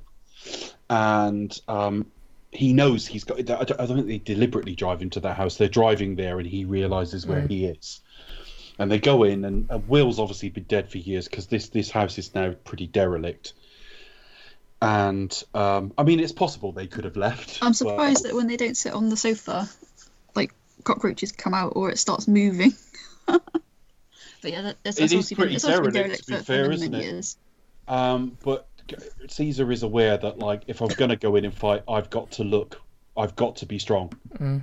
So basically, Malcolm and and Ellie not not only has he learned what apes can be, and we're not any different, but it's reaffirmed that humans are not all bad. Just like any other species, Yeah. it's good and bad. And uh, obviously, Ellie pretty much saves his life, and um, his son comes to him as well. Then- yeah, so so we get this point like Koba kills uh, Rocket uh, for for not going like as to, to Is Rocket the one he, throw, he throws off the sort of? Um, I think so. They're there, and uh, Rocket. I think it's Rocket who says to him, "They've stormed the building," and, they- and Yeah. Rocket saying, like, "Caesar wouldn't want this." And there's a moment where Koba looks like he's listening, and then he just grabs him and drags him up the stairs Yeah. really quickly. The sort of speed of reflexes and the physical acting in this as well. And Yeah. he just basically drops him to his death. Is it Rocket's son? Let me look. Ash, gonna the, the one who was shot earlier. I'm just looking to see. I'm gonna. I'm gonna find a plot synopsis and have a look. To keep going anyway. I'll confirm which one it You- was in a minute. you, yeah, you're probably right. I mean, I do. I think I do get mixed up. I'm, I'm pretty sure Rocket's in the next one, stuff. actually. And not only that, Rocket and Ash are related, so they're not going to look wildly different. Yeah, Uh, main contact top of the tower. it, it, it would make sense it to be younger ape as well. It is Ash. It is Ash. Holds him to his death. Um, and that's just as they they're finding Caesar. Mm. Um, and again, from here on in, I don't know how much more I've got to say. I found it very touching with Caesar looking at the old camera footage of, of him as a young chimp with James Franco, Mhm. watching scenes from Rise of the Planet of the Apes. Um, and from here on in, it's just it's kind of one big battle, really. With, I, I don't know what Dreyfus wants to do. He wants to make contact with the military, is it? They want to get up Yeah. this tower to make contact. And Malcolm wants to stop Dreyfus. And from here on in, I'm a bit like, whatever about it. But the the one thing that does interest me is when Caesar and Koba go at it, because that's the main battle. Yeah, because um, um, Gary Oldman's gonna basically just, just blow everything up. Um, and I think I think that I think that's the thing with the character, which I, I, I just can't see him going that far at this stage. I think that's the I, I think that's the bit of the character that lost me. But um, anyway, um, yeah, so he's he's gonna blow everything up. Um, Caesar's gonna confront uh, Koba and yeah, they're basically gonna have a have have the fight. You know, a weakened Caesar uh, trying to take on Koba, and yeah, he has I a haven't fight. got a lot to say about it, except obviously they do reflect that they are um, primates. They're chimps. Uh, well, chimps, and, a chimp and a bonobo, more more specifically. But they don't fight like humans would fight. They have actually sort of thought about the planning of this, and I think that's one of the biggest compliments I want to play the film. Everything in the design, the decisions, the character work, everything feels thought through, planned, thought through, and considered. Um, that's really all I want to say about the plot. Is anyone sort of? Um, I know Charlie, you were talking very sort of strongly about the final shots of the film. Yeah, um, I mean, especially when it goes to Caesar's eyes at the end, um, it's, it's, it's kind of just inside the uh, when when when Caesar kind of walks through and they're all bowing down to him yeah, I did like Um, that shot. There's a shot from behind him. Yeah, and it's kind of like Koba's gone. He's got everyone behind him, but they know that war is coming. So they I- have I- it was an odd experience for me because, like I say, I speak very highly of the film, but it's me in third acts unless they're phenomenally good. I think. Yeah. I, I, was- I, it lost me a little bit, not majorly. It was all right, but I was you know, because I'm sat at home, I find myself drifting and looking at someone else for a minute. No, it's still going on, that sort of thing. And then the last few shots of the film, where particularly where he talks to Malcolm and says, "You'll never be forgiven for this, but by apes, so you're going to have to go." And they realise that they've got more binding them than dividing them, but because of the wider politics of their two societies and the events that have just happened, they have to separate. And then you've got close ups of his eyes. He's got the apes united by him. He's in the city, Yeah. but like human reinforcement is coming. So, having said all of that, at the end of the film, I'm like, shit, give me the next film now. Well, yeah, exactly. you know? Yeah, you also have uh, Malcolm like sort of disappearing in, in, in, into the um, into the back. You know, it's like sort of just fading into darkness, and uh, Caesar's just looking back and seeing and and seeing that he's gone is kind of like uh, well that that that was our chance for for like co coexisting. it's fundamentally just tragic um, because both sides are well intentioned with a couple of exceptions where there are nuances and reasons, like Dreyfus and Koba. I mean, Dreyfus has seen his whole society decimated and lost his family. Koba's been tortured. But if you take them out of the equation, the people making the decisions in this film would both rather have peace than anything else, but they're just being pushed away from mm. it at all times. And I find that very, Yeah, very the, sad. The, the sad thing about Dreyfus is the fact that he's like, well, he just didn't doesn't understand. He's not seen what Malcolm's seen, so he just and doesn't. yeah, and he keeps saying you haven't Yeah. seen what I've seen. yeah. So I just think it's it's really sad. It, it leads us into the third film absolutely perfectly. I think in each of the three films, and we'll talk about this next week, Caesar has a sort of distinct look. There's a degree of like Caesar aging and maturing and changing over time, picking up scars and all the rest of it. I mean, my my, my final thoughts on it. I, I haven't got an awful lot to add. I, ju- I just want to say this is a terrific piece of work. I still have, to this day, doubts about how well Matt Reeve can balance tone within a film. Um, I, I could see the Batman turning out extremely dark. Um, we'll see. I don't know. They tried to put a bit of comedy in next week, but it, it jars because it feels like an overcorrection, the Bad Ape character. Other, I'm going to be even more positive next week from memory, so we'll see. Um, there's a few little pacing issues, but again, we're moving further on with the ability to have these creatures emote and see some idea that they're thinking. I think that's great. I think they've thought about what human life is now like in this environment, down to minor things like blended families, down to them looking at an iPad and the iPad doesn't work properly. You know, and you do wonder if that iPod uh, iPad finally gives up the ghost or the battery goes, is that it? He'll never see his family again, sort of thing. So very positive about it. It felt a little bit long. It's not perfect. I think that it's a little bit less than the sum of its parts. In that I wouldn't be surprised if I rank it a bit lower than the other two. But that's not to say I, I didn't think it was an, a very good piece of work. Yeah, I'm not sure if I prefer this or Rise. Um, to I, I feel like Rise is probably a bit more, um, uh, better structured, a bit more, you know, a bit more, you know, a bit more like thought out in terms of um, reserved. I think it's probably the best. It, it, it- you know, it, it knows its limits, but then uh, I, I, I do find Dawn kind of hits packs the most punch. Um, so I'm I'm not sure where whi- which one I prefer, but um, yeah, I, I, I definitely enjoyed this series a lot more um, um, on uh, on rewatch, and uh, also just just a quick add that uh, I think the score's actually quite nice as well. I can only really remember a couple of bits of it. When the apes are charging into Mm-hmm. town, that's very distinctive. Yeah, there's kind of the, the, the, they've got like a, the main theme, which is That's a motif that keeps repeating, and it's really very kind of noble.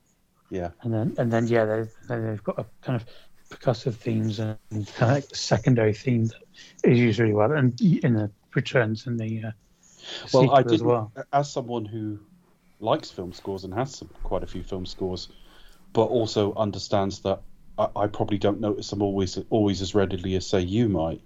I, well, in fact, definitely you might because it's what you do. But I remember not thinking of the score with this one. Uh, I didn't come out thinking about it, but with War, I came out and the, and the score had sort of blown me away. Yeah, Um, and we'll see how I feel about that next week because sometimes that's just the mood you're in. yeah, because it's, it's really. I mean, the, the, the scene where you see you first in this one where you first see all the apes together, and and Caesar's on the horseback, and the, the big theme kind of plays there. Um, but uh, but yeah, but in in war, it's it's it's kind of well, like everything, it's escalated. I seem to remember War. I, I felt there was, I don't know, there was something timeless and reverential about that score, and it felt like it was referencing a load of stuff without me even knowing if it was. I felt like maybe he just found his themes. I don't know. Yeah, no, they're definitely consistent. Yeah, all of the above, really. Um, I mean, this is it's a difficult middle film, I guess. Um, I, I yeah, I'd agree with your kind of points on tone, but I think it's it's all pretty much. Um, I'm, I haven't really been keeping tabs with the new the new Batman film, unfortunately, apart from when when he caught COVID, sadly.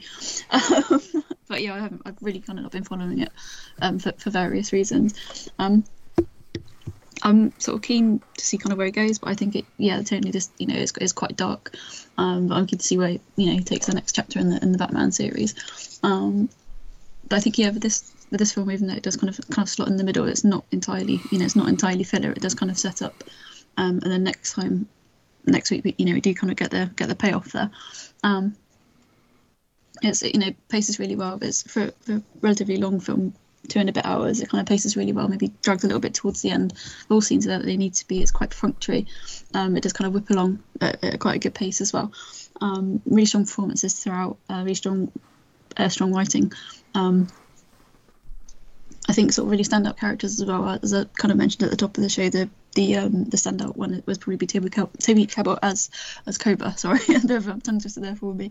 Um, and the sort of central relationship between Caesar is really fascinating, and obviously it calls on a lot of you know histor- historic, um, and is also sadly prescient as well, like prescient as well for today as well as one of those things that's kind of um, even though it's kind of set ironically in these sort of times. Um, it will continue to be relevant, you know, for, for many years to come. Um, and for me, and especially in terms of like this new trilogy as well, it's kind of very much one of the, st- um, the stronger films in the series. Um, I think if if we do a ranking episode, um, it's likely to rank quite highly. Um, so yeah, looking forward to that one. Um, but yeah, it's you know sets up everything for next week. And yeah, so mostly killer, no filler. bit cliched, but you know, there it is. Yeah, no, no, I, I think it's really great. Um, yeah, I, I didn't really have any of the kind of problems you guys mentioned, really. Um, even Gary Oldman, yeah, he was he was there to do a job and he did it. And yeah, maybe because it's Gary Oldman, we kind of expect him more. But um, he plays a madman well, and uh, no, it, emotionally, it connected really well, and that's kind of the really important thing and with with the central conflicts with Caesar and Koba, um, and that final kind of fight between them was just amazing. And yeah, it's, it's, it leads into the third film really well as well. Um, but yeah, I just, just think it's great. If I do have one problem, though, I think it's that my knowledge is kind of getting very out of date. It's not very hip. It's not very today, Chris. It's not very 2021. My, my in you know, if it was fashion, my knowledge would be wearing flares and platform shoes. What about yours? oh, oh, oh, my, mine would be straight in from the eighties myself, but uh, well, yours would be double denim. Yeah. Oh yeah, Um, I'm totally double denim. Yeah. Yeah. Texas tux. That worries me because uh, I want us to stay to keep the youth audience, and by youth I mean under fifty, that we've that we've uh, well under sixty Y O O that we've F. carefully cultivated, and I think to do that we've got to like be at the cutting edge. Um, do you think maybe some facts might help us out here? Yeah, but again, people these days got less of an attention span, so they've got to be snappy and fun. Ah, so maybe if, if they were fun, like fun facts. we yeah, would- that, but, like that. Yeah, exactly like that. I don't want Encyclopedia Britannica, that But- sort of thing. but who Uh, has such a thing? Who has such a thing? Um, well, we're looking for somebody who has a terrific voice and command of uh, IMDb trivia. and access to the internet. yeah, uh, and that, that's that's only a few million people, Chris. and we only know a few of them, and only one of them's on this show. So I think I've narrowed it down to Becca. Okie dokie. yeah, I'm going to be quick as I can because I'm fading away. Uh, fact number one obviously, this is the first new trilogy filmed and released in 3D and won quite a few awards um, for Best 3D Feature. Um, it was shot in uh, Nita 3D with Alexa camera. Um, if you're listening and have an Alexa device, I'm sorry if I've just set her off. Uh, fun fact number two, obviously, as we mentioned, it was the first the. Planet of the Apes film not to feature Charlton Heston or Roddy McDowall or showing no stock footage of the classic series, although, as we mentioned in the show, there are plenty of callbacks and references to the original series. Uh, fun fact number three Andy Serkis plays Caesar, Terry Notary who plays Rocket, and I can't pronounce the name, Karin Konoval, who plays Morris, um, Maurice, even, are the only characters to reprise their roles from the previous film. Fun fact number four other directors considered uh, for this film include Jeff Nichols, J.A. Bayona, and Guillermo del Toro. Imagine that. And fun fact number five, I'm glad it weren't Bayona. I know. Yeah, okay. Imagine what that would have been like.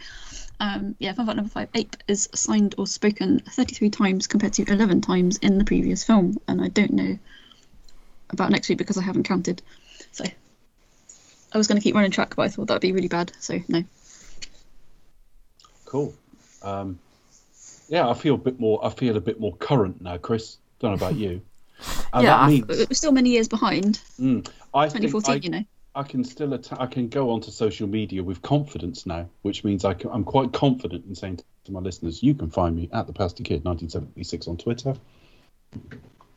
Uh, you can find uh, all the odd uh, episodes at cinematronic.co.uk if you want to find out all our, all the shows we've done together. You can find me at Films on Wax on Twitter. You can find us on Twitter at Expect as a Talk. Okay. So we're coming to. I was going to say the climax, but we are going to rank these at the end. We were talking about it earlier on. But for the meantime, we're coming to the final film uh, to date in the Planet of the Apes series, which means Becca. Do you expect us to talk will return with War for the Planet of the Apes?